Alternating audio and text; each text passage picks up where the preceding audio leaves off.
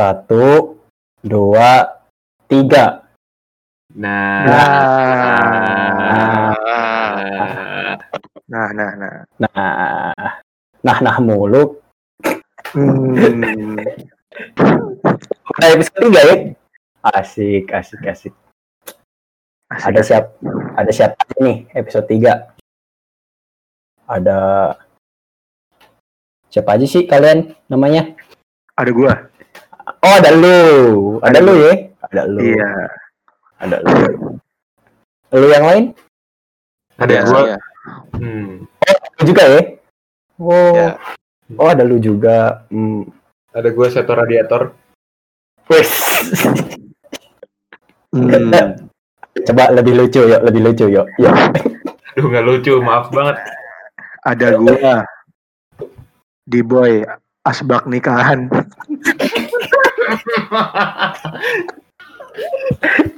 Yuk, yuk satu lagi yang lucu.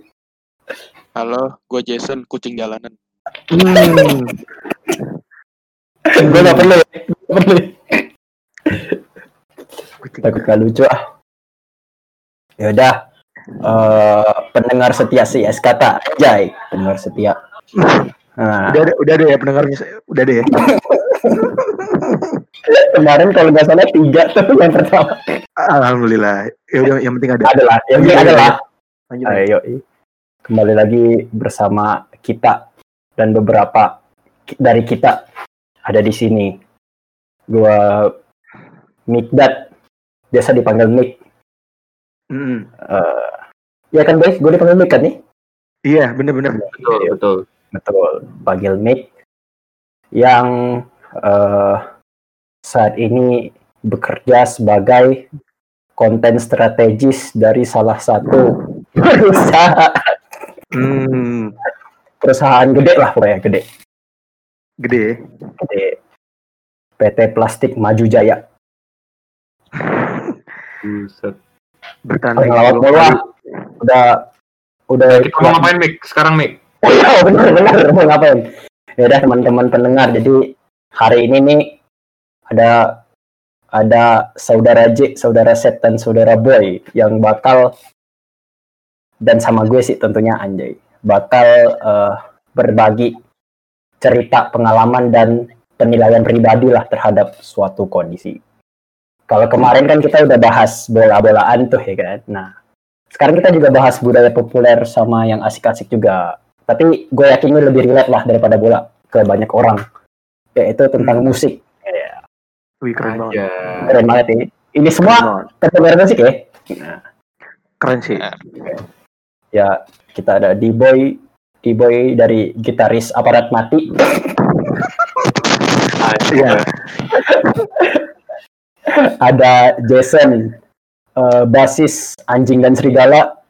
Hmm. dan juga dan juga Seto eh, drummer dari up up down down left left right right anjay Hmm. Anjay. nah, Indie, bang, indie banget ya. wah, wah udah disebut nah No. kalau gue belum sebut tadi boy masalahnya Sorry, sorry, sorry. Yaudah, jadi ya udah hari ini kita bakal sharing-sharing tentang musik indie khususnya di Indonesia di negara kita tercinta. Yuk, Gokil. Oke, parah. Asik parah nih. tercinta gak nih? Iya, iya. Cinta Oh kali. iya sih, cinta. Hmm. Cinta. Sedalam cinta gue ke lu lah. Iya, iya, Mik, iya. Lanjut, Yaudah. lanjut, lanjut. lanjut, lanjut. Iya. Wah, ya adalah. Jadi hari ini bakal mah bahas musik indie Indonesia. Berasal dari perspektif periodisasi awal 2000 sampai sekarang Mhm. yang dikemas Keren, keren. dalam sebuah pandangan subjektif kontroversial komunal dan kolektif apaan tuh? Lo apa gitu kan? menurut teori ah udahlah udah banyak banget bacotnya Iya nih, banyak bacot nih, Mipet nih. maaf maaf yang saya bacotin maaf ya Hmm. asli maaf ya udah serius lah ya sekali serius ya Serius, serius. Serius ya? Hmm. Kalau serius enaknya lamar dulu atau jemput orang tua dulu. Nah, Ya Allah. Kebiasaan ya kan wah iya sih. Berantem gimana Mik? Coba berantem.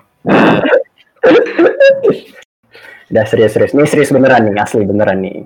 Literally serius. Hmm. Ya udah. Capek kan lu semua denger gue ngomong. Nah, Capek. ganti ganti orang lah. Mungkin musik indie Indonesia. Indie tuh independen kan ya? Independen. independen dan masih banyak per apa ya? Bukan perdebatan sih, mispersepsi orang-orang banyak tentang band indie itu sendiri ya bahasanya di teman-teman kita di masyarakat juga banyak. Jadi mungkin teman-teman kita di sini sebagai eh, penggiat mediocre, Penggiat mediocre. Hmm. penggiat lah ya, penggiat dan pengamat, pengamat eh, Selamat musik lah. Indonesia ingin berbagi perspektif perspektifnya tentang musik ini di Indonesia itu sendiri. Jadi daripada gue yang baca terus, yuk lanjut yang mau mulai duluan siapa monggo Yang mau mulai duluan ya? yang mau mulai duluan Lu boy itu udah siap ngomong tuh. Hmm. Di boy coba. ya Musik indie ya? Hmm. Indie. Lu dengerin apa aja boy? Kayaknya sih orang kalau dengerin kata-kata indie pasti identiknya sama sekarang kalau sekarang identiknya sama ini senja-senjaan ya kan senja-senjaan Iya. Hujan kopi Hujan. puisi kabut Anjay. Anjay. ketinggian awan teduh ya apa pun itulah Ah, ah. tapi sebenarnya mungkin indie itu sendiri lahir dari kata-kata independen mungkin ya Hmm. Musisi-musisi yang enggak yang bisa dibilang nggak nggak punya kontrak dengan major label dan pada akhirnya eh, berkarir atau bermusik lewat jalur mungkin ada yang pak- mungkin ada yang pakai label juga sih ya karena banyak label independen juga sekarang cuma yang jelas indie independen ya bisa dibilang eksplorasi musik jadi yang paling penting mungkin buat mereka ya karena eh, gak gitu ngikutin selera mainstream atau selera pasar kali ya. Hmm. Iya. Hmm, dengerin apa aja gue ya indie? Indie Indian 2000-an kali ya. Kalau ngomongin indie Indian yang mulai gue tahu kira-kira siapa sih ini band-band indie atau grup-grup musik indie. Hmm, pengalaman gue sih gue denger apa ya? Paling- Mungkin efek rumah kaca kali ya. Efek rumah kaca. Efek rumah kaca. Gue tau ER, gue tahu ERK sekitar eh, 2008an kali ya, singkat gue. Atau 2009 gitu. Hmm. Dulu zaman zaman masih ada MTV tuh. Masih ada MTV. Gue kira dulu efek rumah kaca kan band-band nih band-band. Wah nih band apa nih kan? Band. Wah ini mah band KFC ini mah. Soalnya kan dulu dulu semua band kan namanya aneh-aneh. Dalam Iya. tanda kutip. Kayak Unik, unik lah, unik. Ya unik lah. Maksudnya Hmm. di zaman-zaman itu karena lagi banyak band-band yang genrenya rock-rock Melayu. Kayak ya banyak lah. Ada kangen band, ada armada, ada Hmm. hijau daun, ada ya banyak lah mungkin kalau lu semua inget gue kira efek rumah kaca kayak wah ini wah nih nader nader Melayu act gitu kali ya Hmm. Ternyata cuma sebatas itu sih gue tahu RK waktu ya sekit- sekitar tahun 2000-an 2008-an lah belum terlalu ngikutin mungkin 2000-an itu sih kalau gue pengalaman gue pertama kali gue tahu in, indie Oke. band indie gitu sih iya. Tuh, Oke. mungkin. coba Siapa nih? Coba selanjutnya. HG4 coba maju. ya HG4 Eh, tunjuk temennya siapa HG4. Jason kali ya, Jason ya. hmm. Gimana J kalau lu J Oh, Enggak sih. baru mulai pertama kali denger indie tuh pas gue SMP.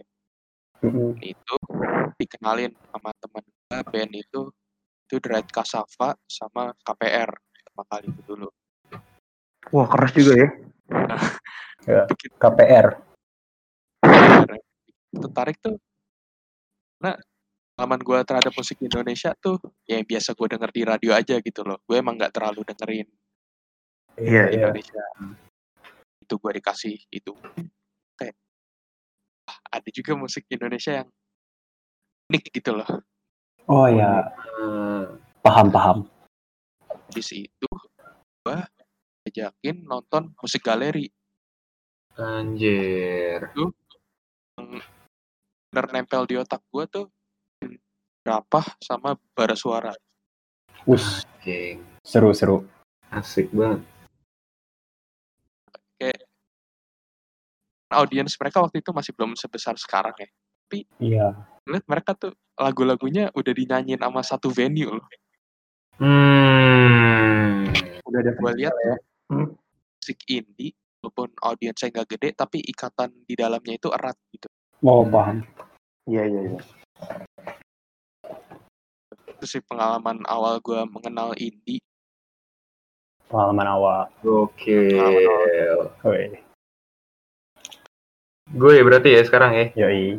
Yo Ini dengar-dengar Seto suka nge-gigs nih. Hmm. Bohong mah bohong, bohong, bohong.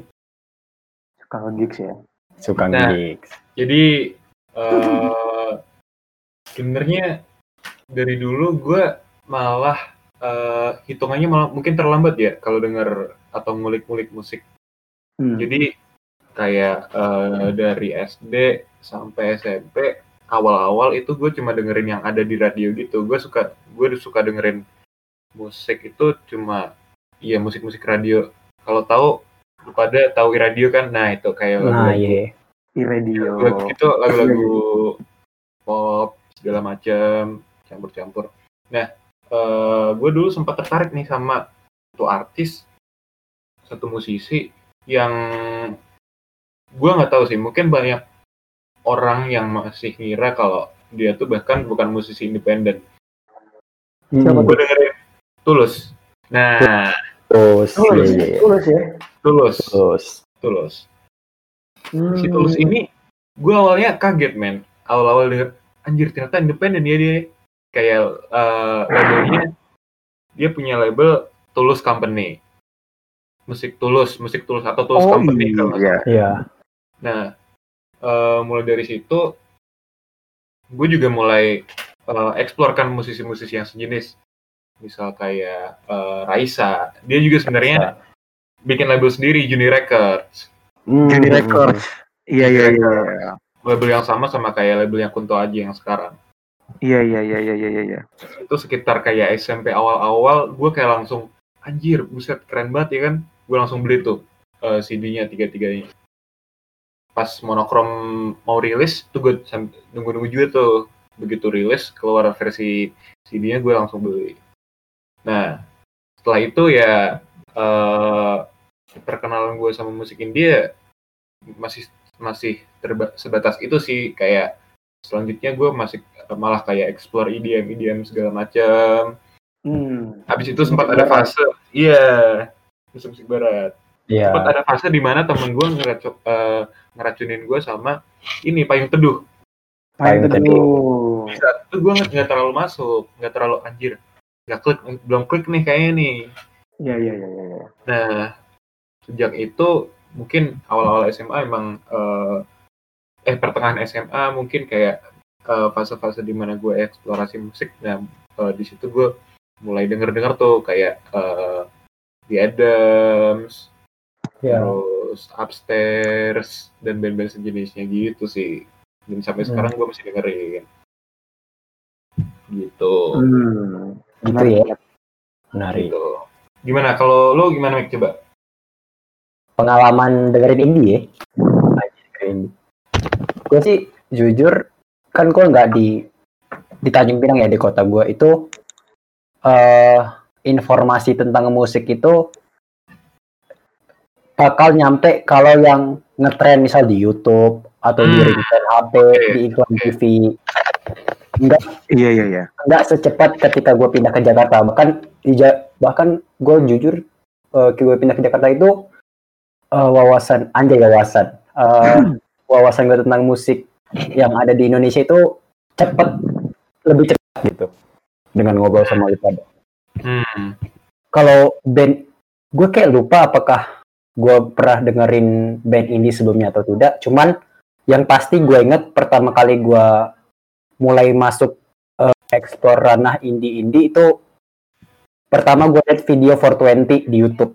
Hmm, Dengan iya, iya. Aku tenang. Nah, itu yang kan eh, kalau lumrahnya kalau kita dengar lagu mereka itu kayak asing ya kayak wah ini kayak nggak biasanya yang lagu-lagu yang bisa gue dengar gitu. Tapi ternyata di aku tenangnya 420 itu gue nemuin part yang bikin gue pengen denger lagi, Hmm. pengen denger lagi. Sampailah gue nggak banyak ekspor waktu itu masih oh ada nih bandnya nama 420 yang nggak ada di TV yang nggak ada di pasaran gitu ya yang teman-teman gue jarang ngomongin Hmm. dan gue eh, ngerasa eh, sedikit sendirilah karena gue nggak nggak nemu temen ngobrol yang bakal ngobrolin band-band seperti ini gitu Oke. kan kan pada zaman itu mungkin eh gue pasti lihat ada kalau di single pria ada Firza ya kan ada Firza Hmm. terus band-band band-band mungkin ada Noah ada Hmm. ah, ada apa lagi ya jam Eh, ada Lila mungkin ada mungkin The Baginda Seventeen Armada dan lain-lain lah gitu ya Hmm. Hmm. terus yang bikin gue tambah pengen masuk ke indie Indian ini satu gue ngerasa liriknya itu beda sama pasaran biasa Pasti Hmm. sih. liriknya beda gitu. Teknik dia nulis lirik. Kedua gue pertama kali denger term indie gitu term indie itu udah kebayang kayak yang lu bilang senja-senjaan. Padahal setelah kita kulik ternyata indie nggak sesempit itu ya bahasanya. Iya. sesempit itu. Gua nemu figura Renata nemu Amigdala ya kan? Nemu siapa lagi ya zaman itu? Eh senar Danila. senja ya senar senja Danila gue belum dapet Nah, Belum dapet, ya? gua dapet. terus ditambah gue kan suka nonton TV Hmm. Eh, oh net 4.0 net 3.0 ya kan Oh iya.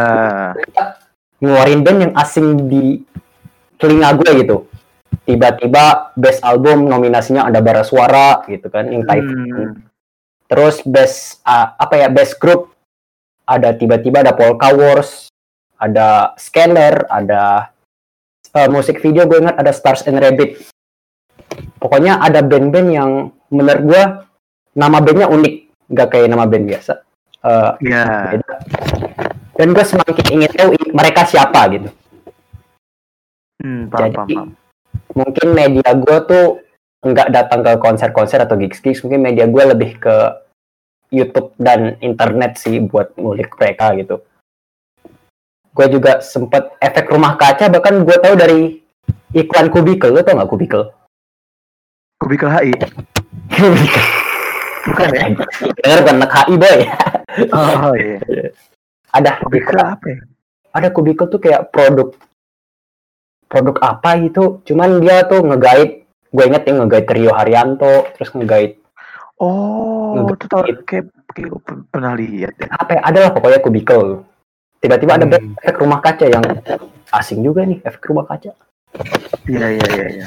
terus nah dari situlah ternyata beberapa teman gue juga udah ada dengar senja-senjaan ya kan udah dengar senja-senjaan dan mungkin yang gua oh, pengalaman pertama gue mungkin gue belum menemukan obrolan tentang musik indie seluas sekarang gitu ketika gue pindah jadi mungkin bersama kalian anjay bersama kalian Hmm. dan teman-teman lain gue bisa mengetahui lebih banyak tentang musik indie Indonesia kira-kira gitu sih pengalaman pertama gue Oke.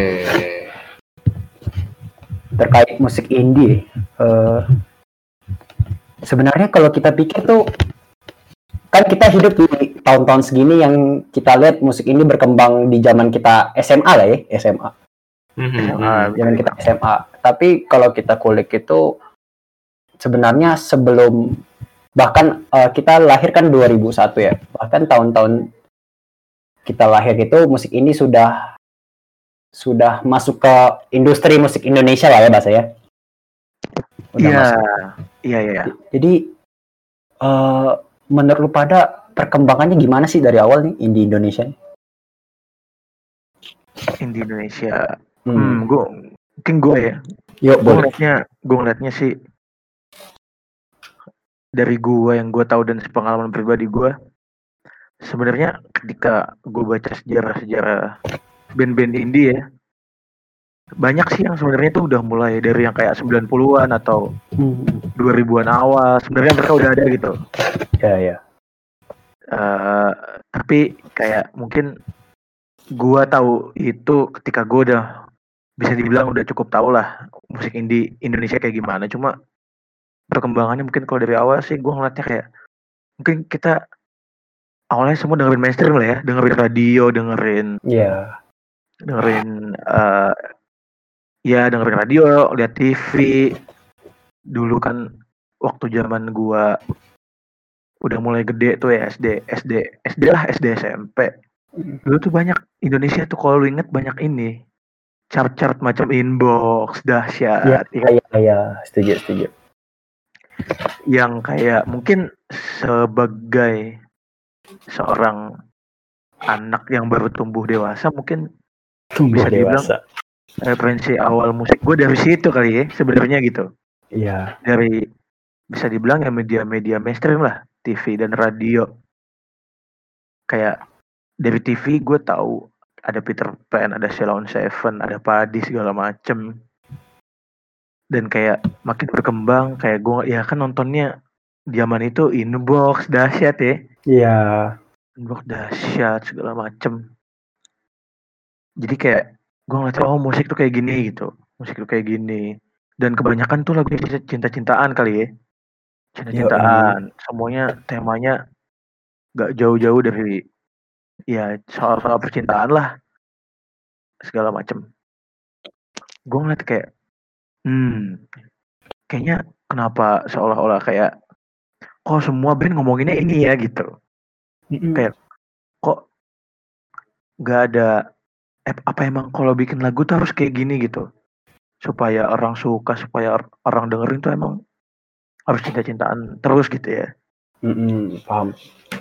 dan kayak mungkin sebenarnya kalau pengalaman- gue sih gue kayak jenuh sih sebenarnya sempat jenuh ngelihat mus ngelihat industri musik Indonesia ya sekitaran tahun ya 2008 2009 ya 2010 lah sekitar sekitar tahun segitu gue ngeliat kayak wah kenapa semua ini kayak gini ya? Bisa dibilang semuanya punya karakteristik yang sama lah lagu-lagunya tema liriknya nadanya Iya, iya, iya.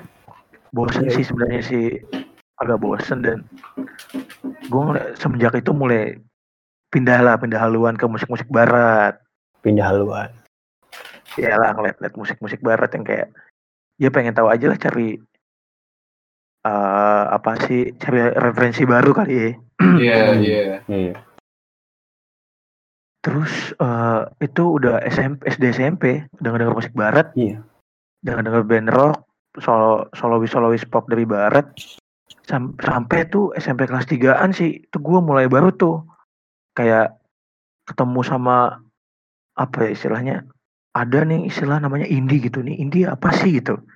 SMP Iya. kelas 3 udah mau lulus tuh udah mau masuk SMA gue ngeliat musik indie. Oh ternyata tuh kayak sebenarnya ada ini ada semacam mungkin bisa dibilang obat buat kita yang sebenarnya jenuh sama musik-musik Indonesia yang terlalu terlalu apa ya bisa dibilang terlalu Monoton. terlalu monoton terlalu liriknya mungkin gitu-gitu aja nggak berkembang Stagnan lah ya bisa dibilang ya. stagnan stagnan Nah, Iya, iya. dan kayak gue ngeliat paling teduh sih pertama paling teduh lah ya teduh itu yang bisa dibilang cukup unik menurut gue karena wah nih udah lama nih gue nggak ngeliat musisi kayak gini di Indonesia nih gitu. Kayak bawain lagu-lagu dengan lirik-lirik puitis dengan Iya. judul-judul yang bisa dibilang udah lama nih gue nggak denger gitu. Dan bahasanya juga bisa dibilang ya ada penuh metafora hiperbola bla bla bla lah puitis sih puitis. Dan ternyata wah orang suka loh musik kayak gini gitu. Banyak yang dengerin juga ternyata. Hmm, hmm. Ya ya ya ya.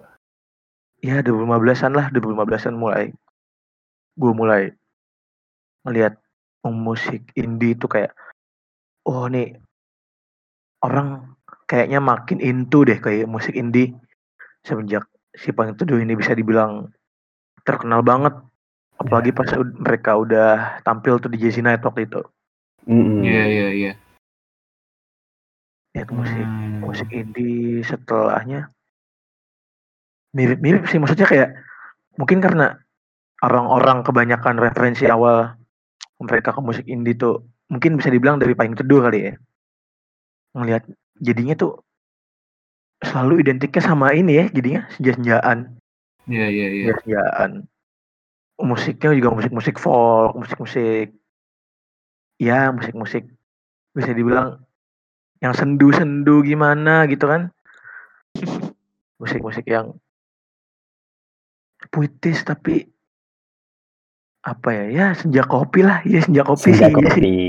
Ya, kopi. bener sih bahasanya kayaknya gitu sih bener ya udah udah tuh mulai dari situ gue tahu ada Bandanera ya waktu itu udah udah bubar sih cuma gue baru tahu Bandanera pas mereka mereka bubar Bete ya. bete sih bete sih Hmm. Mm-mm. terus kayak ada 420 ada Danila ada Firsa Besari ada Fiersa bener-bener. siapa lagi ya eh Vira Talisa ada Oke. kalau yang senja-senjaan tuh siapa lagi ya hmm, Figura Renata Granata. Senar Senja banyak sih ya Dialog ini hari. dialog dini hari iya band-band folk folk semacam itulah kira-kira dan kayaknya mulai saat itu jadi banyak ya fans Hmm, fans iya. musik indie ya. bertebaran di Mulai ya? masuk industri. mulai masuk industri mulai masuk industri dan kayak jadi jadinya lingkungan sekitar gue pun banyak jadi banyak teman-teman gue yang denger musik indie gitu Nah, kayak iya. oh, wah musik indie gitu jadi jadinya ada tuh kan sebutan oh anak indie gitu Iya, iya, iya. iya. segala macem ya udahlah mungkin apa ya senja-senjaan tapi kalau gue ngeliat perkembangan musik indie sebenarnya tadi yang balik yang gue bilang tadi sih kayak sebenarnya nggak senja-senjaan doang sih gitu Hmm. cuma mungkin momentumnya karena orang banyak tahu musik indie dari paling teduh gitu referensi awalnya seolah-olah musik indie itu yang kayak gini gitu Iya. padahal sebenarnya Hmm. musik indie Indonesia ya banyak dari ber- berbagai genre juga ada sebenarnya kayak kayak misal kayak misal seringai dari rock metal metalan sampai apa ya yang sampai yang jazz jazzan macam White. Shoes, Watches. Iya iya. Mocha segala macam sebenarnya nggak nggak melulu senja-senjaan sih gitu Iya. Itu yang kita garis bawahin teman-teman, nggak melulu senja-senjaan. sebenarnya nggak melulu senja-senjaan sih hmm apalagi ya perkembangan musik indie yang gue tahu ya sekarang sih indie makin apa ya kayak sebenarnya udah bisa dibilang duduk bareng sama musik mainstream gitu ya. Kayak Ya. pasti kayak mungkin kebanyakan semua orang di lingkungan gue gitu. Kalau sekarang sih dia denger musik mainstream juga denger indie juga. Jadi kayak apa ya? Kayak kayak semacam lu kalau indie denger siapa? Oh nih tahu gitu. Denger mainstream siapa gitu. Jadi kayak ya indie dan mainstream ini kayak jadinya sekarang nggak lagi apa ya dulu kan indie seolah-olah kan kayak di apa termarginalkan dipinggirkan karena musik pas musik mainstream kan sangat-sangat menguasai pasar pada waktu itu Iya iya. tapi kalau sekarang sih kayak gue ngeliatnya musik indie sih ya fansnya udah juga udah banyak dan Mhm. Mhm. eh apa ya bisa dibilang makin berkembang ya sebenarnya sebagai se- apa genre Genrenya makin berkembang artisnya juga makin banyak. Kayak iya. sekarang ada Fish gitu kan. Iya. yang Fish nih yang kayaknya dari kemarin banyak banget ngobrolin sama orang-orang. Termasuk Baskara termasuk apa ya? Baskara Hindia Kunto Aji. Ya jadi kayak sebenarnya ini ya nggak nggak sekat antara indie dan mainstream. Sebenarnya udah nggak begitu tebal kali ya menurut Iya. gue ya menurut gue bisa dikatakan ini sih mungkin udah eh, selera masyarakat Indonesia secara umum udah kayak eh, perlahan-lahan ini ya perlahan-lahan bergeser ya jadi kayak Iya. eh, Berkembang lah, Dari- berkembang. terutama dari kalangan demografis anak-anak muda sih yang mungkin Iya. umur 18 sampai 25 gitu. Ini itu iya masih sih kayak Hmm. eh, yang dari awal 2000-an sempat ngetren pop-pop Melayu gitu-gitu. Sekarang Iya. udah mulai bergeser di mana jadi kayak eh maksud gua kayak gimana ya? Eh seperti yang udah dibilang sama di boy tadi kayak musik-musik indie udah mulai masuk ke radio bahkan eh, promotor-promotor gede atau perusahaan-perusahaan rokok misal itu mulai mengundang mulai berani mengundang musisi-musisi banyak musisi-musisi independen gitu. Iya. Iya sih kayaknya udah nggak udah bisa dibilang kayak nggak penting gitu ya kayak sekarang misah-misahin yang mainstream yang mana yang indie yang mana dan, dan kayak ya udah se- sebenarnya kalau gue lihat sekarang sih ya orang literally cari musik yang menurut mereka enak sih lebih ke Hmm. arah situ sih ketimbang wah gue indie dengernya indie doang gitu atau gue mainstream dengernya mainstream doang gitu Sayangnya Gitu masih emang gimana ya? Beberapa orang bu- bukan orang sih beberapa ya masih banyak orang sebagian bisa dikatakan kayak masih mungkin punya ada ada ten- tendensi jadi snob atau elitis gitu. elitis Elitis di genre Di- sendiri baik ya sebenarnya di aliran musik mana pun secara umum kayak ada sih orang kayak gini tapi menurut gua akhir-akhir ini yang eh, banyak disorot adalah ini tindakan-tindakan atau iya sih tindakan tindakan-tindakan ini eh, fans-fans musik tindakan Hmm. musik indie gitu yang merasa bahwa wah ini nih gue denger ini nih gue lebih keren nyet gitu sih. banyak nah kayak gini kayak gini eh, jelas memunculkan jelas menimbulkan reaksi yang anjir apaan sih lu cuma de- eh, gara-gara musik doang jadi gini nih nah sayangnya eh, apa namanya em, responsnya ini gak cuma ke fansnya doang tapi juga ke artisnya gitu yang jadi masalah gitu Oh iya. cuma Bisa. menurut menurut gue kayak mungkin kalau misalnya apa ya kayak bijaknya atau kayak kalau misalnya mau ngelihat lagi sebenarnya musik indie musik mainstream itu kayak gimana? Menurut gue sih kayak nggak perlu sih. Kayak maksudnya gimana ya? Iya iya. Iya iya iya. nggak perlu sih. Kayak gue sih dulu mikirnya gini sih sesederhana apa ya? Kayak kan menurut gue musik gak bisa di, dibatas-batasin lah ya. Seni kan gak ada. Seni kan bebas ya berekspresi. Dan ketika musik pop pop Melayu itu masuk ke Indonesia menurut gue di situ emang ada sedikit mungkin bukan sedikit sih mungkin ada ya kerasa lah ada semacam pembatasan eksp- apa ruang eksplorasi bagi para musisi untuk ngomongin hal- hal-hal lain selain cinta-cintaan gitu. Iya iya. Yang apa ya kayak jadi apa ya bisa dibilang jadi pembeda lah antara musik mainstream sama indie. Itu kan tapi dulu ya dulu dulu Dulu. 2000-an 2000-an 2000-an akhir awal 2010-an Kayak- Iya, iya.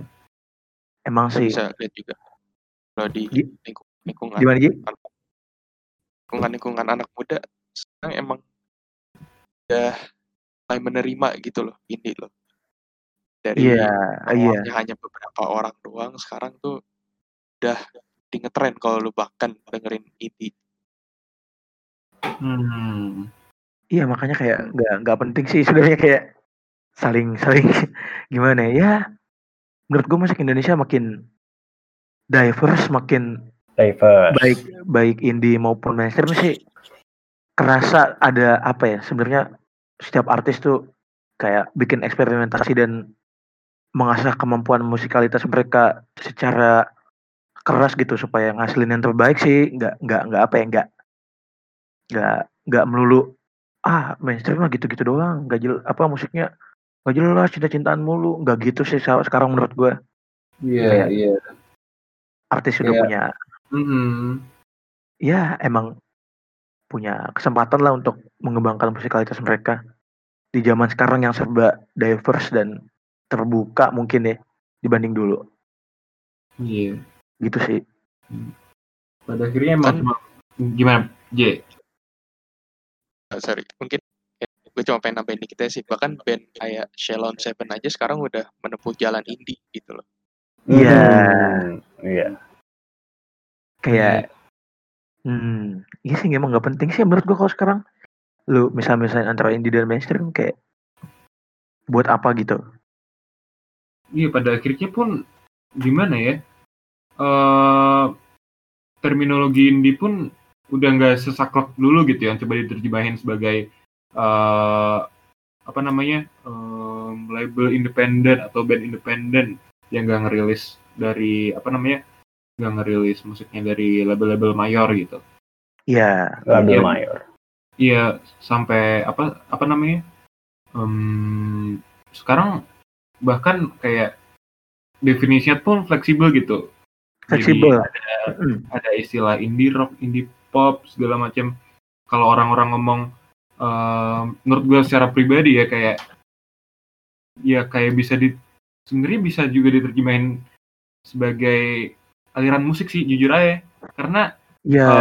Em, eh, dulu dilihat dari sejarahnya kalau eh, musisi-musisi dari label-label gede itu emang ada arahan dari labelnya untuk eh, nih musik lu tuh kayak gini gitu. Musik lu tuh kayak gini iya. biar Pasti pendengar lu biar bisa mencapai target pendengarnya kayak gini gini gini gini gini. Biar Hmm. bisa laku keras gitu kan. Dan akhirnya profitnya banyak gitu. Sedangkan kalau misalkan eh lu musisi indie otomatis nggak ada yang bisa ngatur lu dong gitu. Mm. Ya. Eh, alhasil eksplorasi musik lu jadi lebih luas gitu kan. Lu bisa bereksperimentasi segala macam ngasih apa gitu di musik lo gitu. Otomatis kayak em, ya musik yang lo hasilin itu tuh beda gitu ada ada twistnya ada twistnya yang yang nggak bisa lu dapetin di musisi-musisi em, dari label-label gede gitu jadi kayak ya pada akhirnya em, istilah indie yang merujuk kepada independen tuh menurut gua udah nggak terlalu relevan sih udah nggak terlalu Hmm. relevan sih iya iya Iya. Tambahan lagi dan apa nih apa ya terkait masalah indie dan mainstream gitu jujur kayak eh, ketika lu cuma dengerin satu in, satu apa namanya satu genre musik atau satu apa ya subkultur pun nggak bikin lu eh lebih keren. keren daripada yang lain gitu. Iya. jujur aja sih Ah, asli. Karena ini cuma masalah selera dan itu nggak penting Selera. banget sih buat diributin gitu. Iya iya iya iya. Apalagi kayak bener bener masalah banget sih iya fans India sama kemarin metal disebut. disebut Iya. maaf ya udah gitu. Ya udah lah. fans India sama eh ini nih abang-abangan metal kemarin nih kan Abang-abangan metal. iya so- sorry nih kayak wah iya sih ada gimana ya menurut gue kayak emang hmm, perdebatannya perdebatannya tuh ke- ke mana-mana kayak kayak malah ke mana-mana gitu. Dan eh, cenderung ya nggak produktif aja sih buat skena gitu. Kayak nggak nggak nggak substantif lah ya bahasannya ya. Substantif, jadinya malah, gitu. malah jelek-jelekin selera. aja gitu Iya. malah jelek-jelekin taste gitu-gitu deh. Iya iya iya. Ada yang lebih superior merasa lebih superior gara-gara dengerin Hindia, ada pula yang lebih superior merasa lebih superior gara-gara dengerin metal gitu. Hmm. Sebenarnya menurut menurut gue sih kayak harusnya kita orang Indonesia gitu ya, maksudnya pendengar musik sekarang harusnya mungkin bangga ya, maksudnya kayak pada akhirnya ada apa ya, ada ya itu tadi gue bilang sih diversity di di musik-musik Indonesia yang Oh, iya entah mainstream ataupun indie jadinya kan jadi kan ya lu di satu sisi punya Hindia yang bahas soal ya masalah mental bahas soal personal issue dan eh, isu-isu yang relatable lah sama kehidupan anak muda Iya, dan iya. lu di sisi lain punya misal kayak metal-metalan ya yang Ya. me- apa eksplorasi musik keras yang istilahnya apa ya skillful dan penuh Hmm. distorsi segala macem Iya, iya. kan mungkin pada 2000-an sekitar tahun segitu mungkin kita nggak bisa nikmatin hal-hal kayak gitu segampang sekarang kali ya Ya, itu.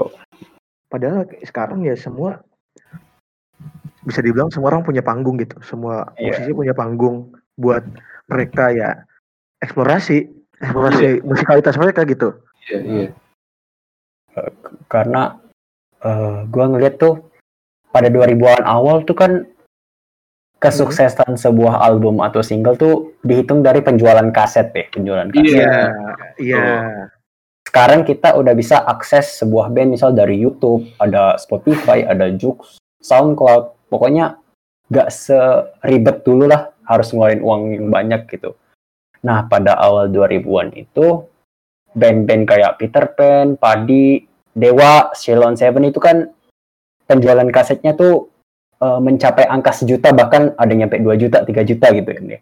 iya iya Jadi mungkin karena penjualan mereka itu besar, jadi pada zaman itu memang musik yang berkembang di masyarakat kita emang band-band yang udah punya label dan penjualannya sukses itu. Iya. Jadi band-band indie seperti tahun segitu ada Moka ya, ada Moka, ada The Sigit, Moka, Sigit, ada The Sigit, Ad, Adams, Ada. The Adams, mungkin eh, penjualannya tidak sebanyak mereka-mereka yang lebih gede lah bahasanya gitu kan. Hmm. Jadi mungkin eh, sampailah eh, berkembang teknologi, muncul kanal YouTube, muncul kanal Joox, Spotify, iTunes gitu kan. Jadi digital ya digital, jadi proses eh, distribusi musik lebih fleksibel dan mudah, nggak seribet dulu. dah. Karena kan dulu kalau kaset harus produksi fisik dan iya iya iya dan mungkin media penyebarannya cuma televisi dan radio gitu yang eh, belum tentu semua orang punya. Sekarang kita lihat smartphone sudah menjalar ke mana-mana. Pokoknya hampir gak mungkin orang gak punya telepon genggam gitu. Hampir gak mungkin. Iya, hampir iya, nggak iya. mungkin. Dan Iya, terus iya. eh, di eh, semenjak eh, 2014-15 saya yang indie mulai naik lagi Hmm. itu event-event organizer atau panggung-panggung tuh udah berani mendatangkan mereka gitu, Iya, iya itu. iya mendatangkan mereka. Dan secara finansial dulu juga mereka masih murah, ya, jatuhnya masih murah. Nggak, Hmm. nggak semahal band-band yang udah gede kayak Shalom Seven gitu kan. Nggak semahal-mahal kayak eh, ada siapa lagi ya? Ada mungkin The Massive, ada Niji, ada Ungu gitu. Iya. Be- panggung-panggung gede berani mendatang mereka terus pendengarnya juga makin luas dan mungkin pendengar mereka itu menemukan hal yang baru dan mereka suka gitu sama musik itu wah asik nih misalnya kan wah asik iya iya iya jadi mungkin menyebarlah lewat obrolan-obrolan menyebar lewat eh, sosmed menyebar lewat tongkrongan dan lain-lain jadi mungkin musik indie bisa naik lagi ke ke industri musik Indonesia lah Hmm. dan eh, mampu mengambil posisi sendiri lah di bagian permusikan Indonesia itu sendiri. Cuman emang eh, yang tadi kayak kalian udah singgung, emang fans-fans dari musik indie sendiri sih yang apa ya? Ah, mem- bikin gua kurang serk gitu. Hmm, Iya, iya. si tindakannya Eh, dengan Hmm. meng apa ya bahasanya menjelekkan orang-orang yang seleranya ke musik-musik eh, musik-musik Melayu yang udah ada di Indonesia gitu, yang Cuma udah gede. Cuma persoalan selera doang sih, padahal kayak nggak penting banget sih buat Mm-mm. didebat. Padahal kita tahu selera itu subjektif dan tergantung lu gimana Iya, kan. iya, Masa iya, masa lu suka durian, kita hina selera lu jelek gitu. iya. Padahal Iya. kita enggak. Iya, iya, iya. Tapi tapi ngomong-ngomong soal ini, ngomong indie versus mainstream, sebenarnya ada ada urban legend nih. Urban Ada legend. Ah. Ada istilahnya ada apa ya? Kayak ada cerita circa 2000 2000-an, 2007 atau 2008 ya. Hmm. Ini gue tau dari ini. Jimmy di upstairs ceritanya waktu doi lagi ngobam sama Gopher tuh.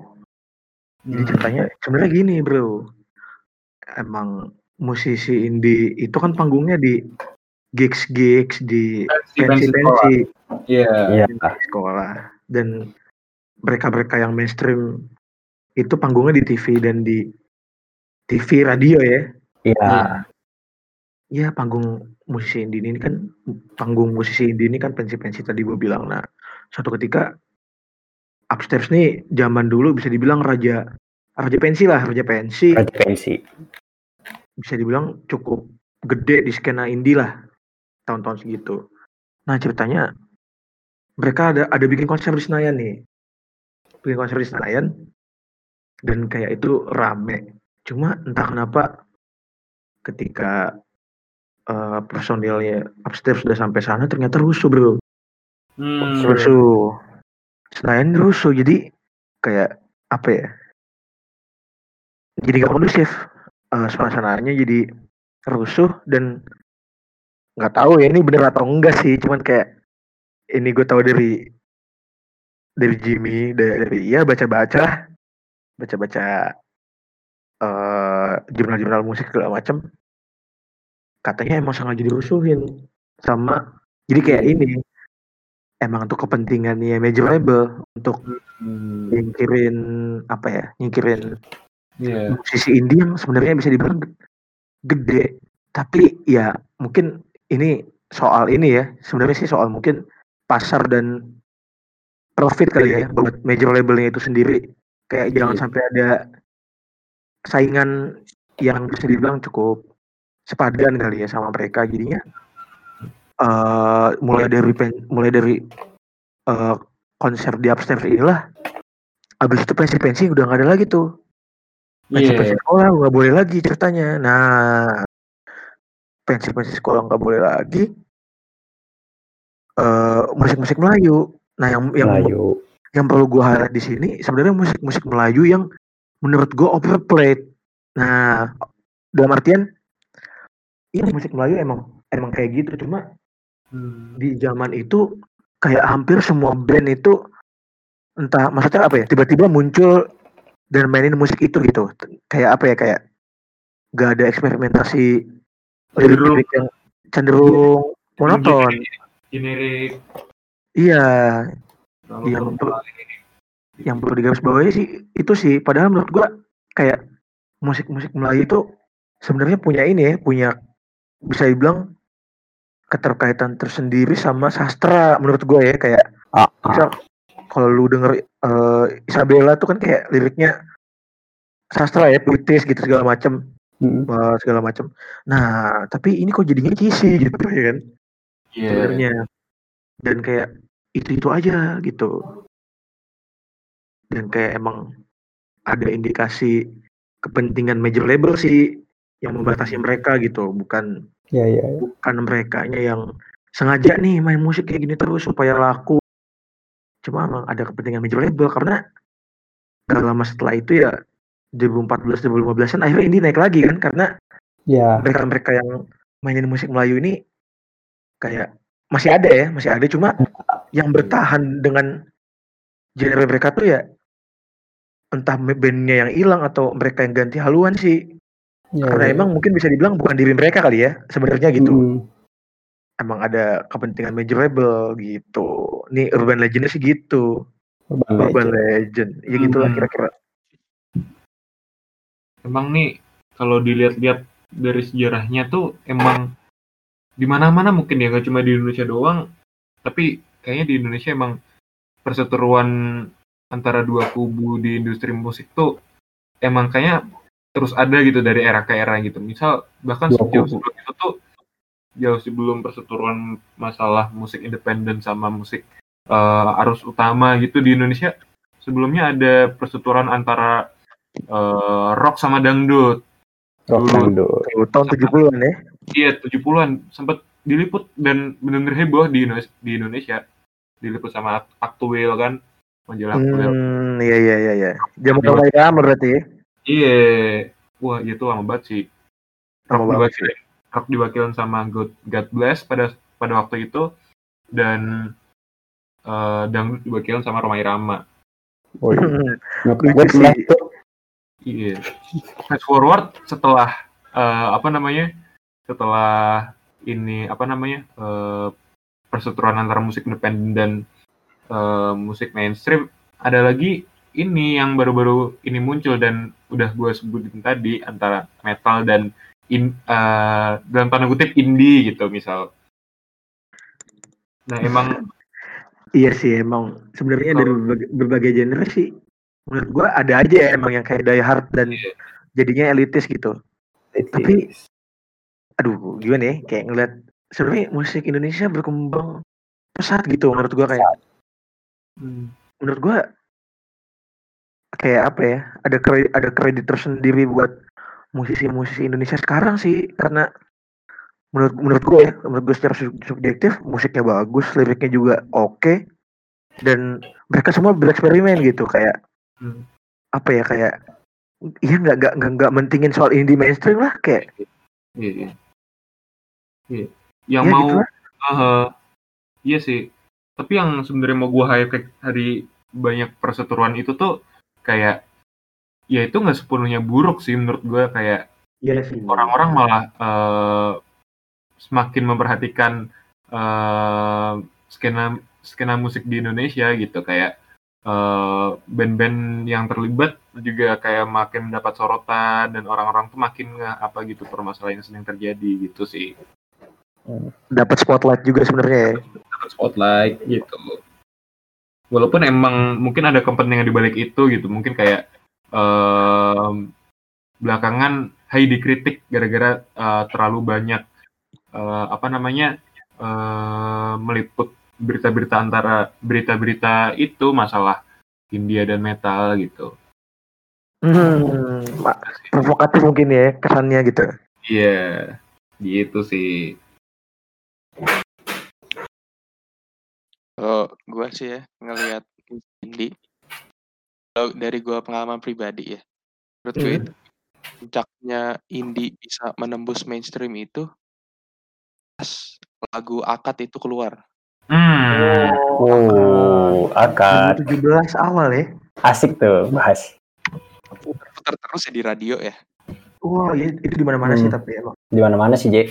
Di dahsyat juga masuk tuh. masuk dahsyat ya wah Masuk. gua tahu. gua kan nggak tahu. masuk. Salah satu Hmm. peringkat kan dahsyat sering tuh bikin peringkat lagu minggu ini ya kan. iya Gue ngeliat ada akad. Adalah. Gimana sih? Pertama Iya. kali gue ngeliat pertu gue atau generasi mereka gitulah nyanyiin lagu indie gitu. Iya sih. Menurut gue itu apa ya? Udah mulai ada sih. Iya. Hmm. ada apa ya ada Ini gue ngeliat akad itu banyak dinyanyiin tuh nggak pas setelah mereka keluar gitu loh. Hmm. Ada- ada butuh waktu Ah, ah, ada butuh waktunya. gua kali ya emang banyak sih musik yang butuh kayak gitu buat populer itu butuh beberapa, beberapa waktu. Maksudnya ketika populer tuh jadi sepopuler itu gitu akad. iya iya iya nggak pas awal keluar tapi Ah. nunggu dulu sampai kayak wah itu meledaknya meledak Hmm. banget gitu meledak banget.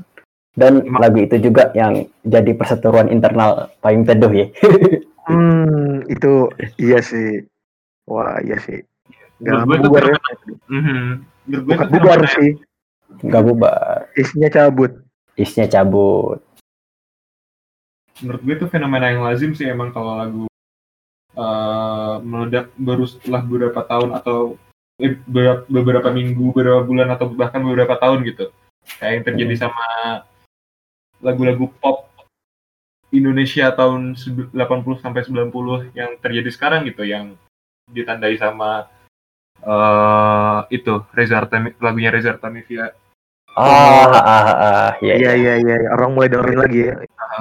dan ngomong-ngomong masalah akad paling teduh emang mungkin menurut gue sama bara suara sih paling teduh dan bara suara itu kayak menurut gue kayak eh, bisa dikatakan sebagai penanda eh, mati surinya skena independen musik Indonesia untuk menjadi musik populer gitu Iya iya. Oh, jadi kayak eh, mereka berdua ini si bara suara sama paling teduh tuh bisa kayak menjembatani gitu menjembatani.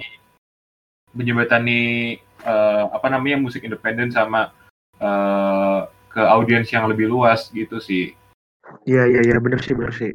Kalau gua ngeliat iya, iya, sebenarnya eh, single akad kan jadi wah ya, jadi wah dan orang jadi ngulik paling teduh itu siapa.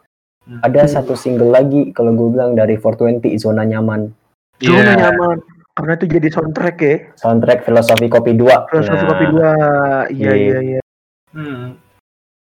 Iya sih, wah banyak ya. Jadi kayak soundtrack soundtrack dari musisi-musisi independen eh, atau banyaknya atau mendominasinya musisi-musisi independen di eh, konser-konser itu tuh jadi indikator bahwa ya yang kayak udah gue sebutin tadi selera musik Iya. Indonesia, selera musik masyarakat Indonesia tuh udah mulai bergeser perlahan-lahan. gitu.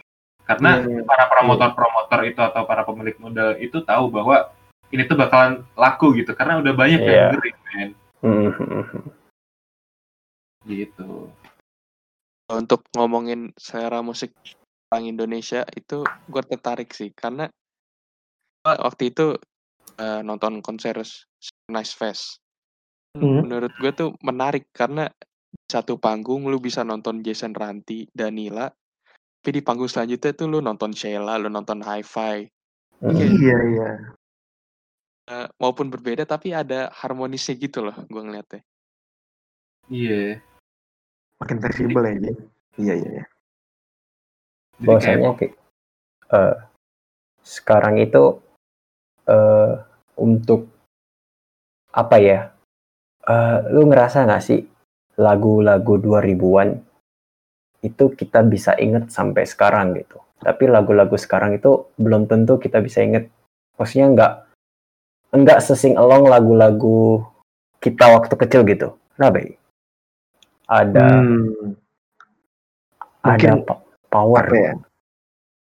Kayak mungkin karena mungkin balik ke tadi kayak indie dan mainstream itu lebih fleksibel menurut gue jadi kayak orang-orang ya pada akhirnya bebas dan mungkin ngulik-ngulik lagi ya Indonesia Indonesia Nah. 80 90-an 2000-an 2010 segala macem jadinya sebenarnya mungkin ini lagu dulu bisa dibilang bagus dan kayak oh iya kayak kenapa apa ya kayak kenapa gue gak dengerin lagi? Ya padahal ini lagu enak gitu. Iya, Jadinya iya, kayak iya. keinget lagi dan oh iya nih harusnya lagu mungkin karena dulu indie dan mainstream seolah-olah terpisah sekarang udah fleksibel jadi kayak oh ya udah gitu. Ya gue mau dengerin apa aja terserah gue gitu. Kayak ya udah selera aja sih. Dan mungkin lanjut lanjut. Ya ngelihat musik indie ke depan kali mungkin musik indie gue lebih suka ini kali ya ngomongnya musik Indonesia kali ya kalau sekarang mah Ngeliat Hmm, musik, hmm, hmm. iya iya iya iya iya.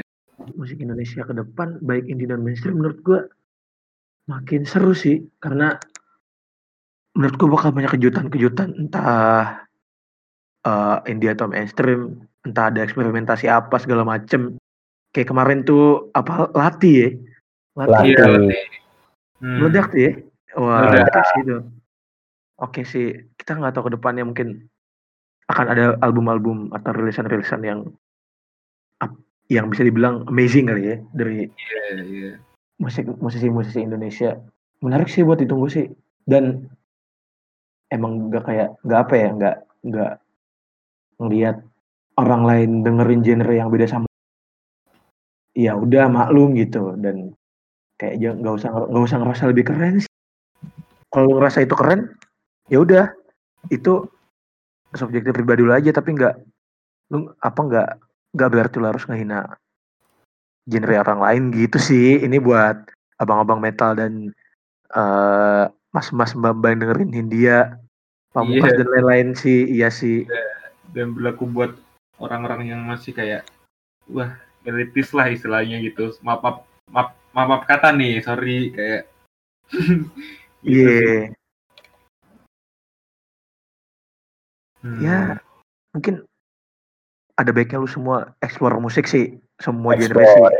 karena Iya. ini ini momentumnya bro menurut gua momentumnya Momentum. sih semua oke sih musik Indonesia ke depannya dan ngebantu industri musik.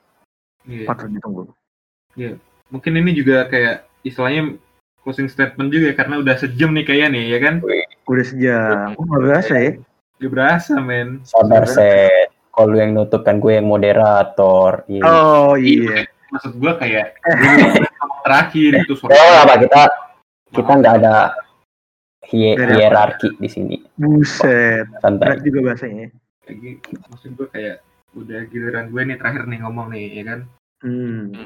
jadi kayak eh emang bener sih yang dibilang di boy kayak emang sekarang pengotak-kotakan berdasarkan kayak gue cuma gerin ini nih ini karena ini paling keren gitu udah nggak relevan banget gitu. Relevan bro. Nggak Iya, relevan iya. banget gitu. Karena kayak eh sekarang tuh emang bener-bener musik Indonesia tuh diverse gitu. Diverse dari mana-mana. Dan gue bersyukurnya sekarang gara-gara eh ya perkembangan teknologi dan teknologi streaming eh, orang-orang dari berbagai da- berbagai daerah di Indonesia tuh bisa mempromosikan musiknya gitu lewat internet iya iya iya iya. Kayak mungkin gak se em, gak semonoton eh, skena indie, indie tahun 2000-an awal gitu atau tahun tahun-tahun sebelumnya gitu. Yang notabene cuma muncul dari dua kota besar yaitu Bandung sama eh, Jogja gitu. Wis. eh Jakarta sorry. Jakarta sama Bandung gitu. Bahkan siapa pun yang datang dari Jogja pun diceng-cengin gitu. Muncul hmm. kapan sih ini band Jogja gitu segala macam dan gue bersyukur sih sekarang karena iya iya kayak eh world- du- dulu label indie yang gede cuma Aksara sama FFWD gitu Aksara yang rilis Adams, Upstairs, White Shoes, Common Hmm. Lennon segala macam dan FFWD yang eh, rilis Teenage Star, eh, Mocha atau ya gitu gitulah. Eh sekarang tuh kita punya nggak terhitung gitu dari kayak Iya. Lu eh, dari Sumatera gitu lu bisa dengar pijar dari Medan Pijar. Hmm. atau di eh, apa namanya eh, Kalimantan lu bisa dengar Mervi Radio di di Jawa nggak terhitung banyaknya segala macam dan itu dari eh, genre atau aliran musik yang berbeda-beda gitu lu bisa dapat trap eh, yang skenanya lagi kenceng di Bandung gitu deh yang Iya.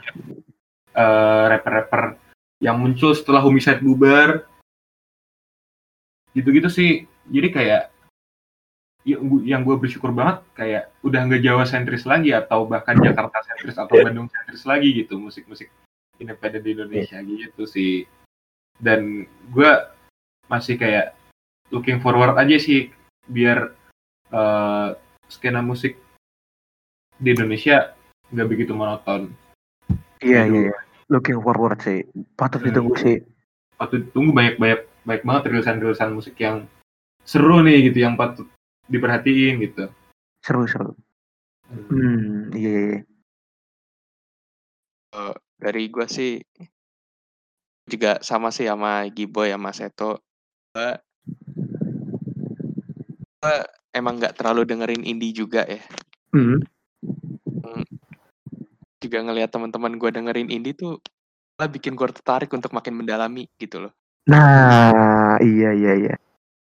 Apalagi dengan gua appreciate dari indie itu itu ngebuat situasi di mana artis tuh bisa mendapatkan kebebasan 100% gitu atas karyanya mereka. Be- iya, bener bener bener bener banget sih. Bener banget sih. gue situasi-situasi ini tuh harus didukung dengan tas untuk terus nikmati karyanya mereka dengan beli-beli karyanya mereka Iya. Ya, mereka terus bisa jalani inilah 100% gitu loh. Juga yang menikmati. Iya, iya, musikalitas terbaik mereka lah ya. Mm-mm. Setuju bang sih.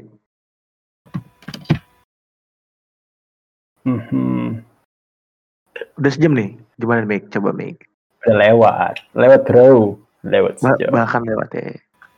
Nah, jadi tentang indie-indian ini sih yang gue respect dari musik indie ya.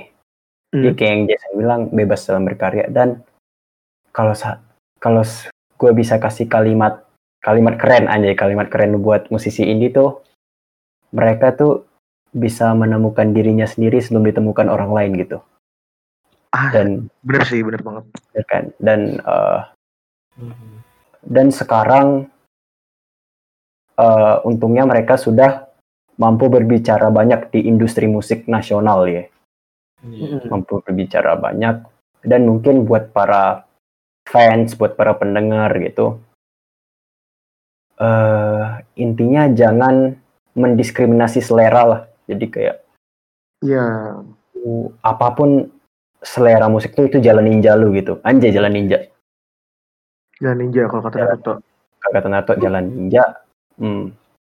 jadi lebih baik kalau lu punya temen selera musik beda mending lu saling sharing gitu tentang musik yang lu tahu gitu Iya. saling berbagi bahkan itu nambah pengetahuan nambah pengetahuan iya nambah referensi juga iya Mhm. dan banyaklah manfaat lainnya gitu Iya.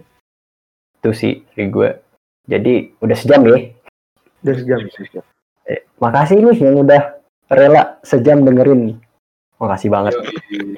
Makasih banget. Makasih. Banget nih kalian-kalian. Thank you, friend. thank you friend eh sebelum nutup dah sebelum nutup kan udah ngomongin indie nih di mana band-band indie tuh nggak belum belum menjadi halayak umum orang dengerin gitu ya kan Hmm. gue minta eh, satu ya eh, sa- semua dari kalian satu-satu kasih rekomendasi satu album band indie Indonesia yang pengen pendengar dengerin Wah.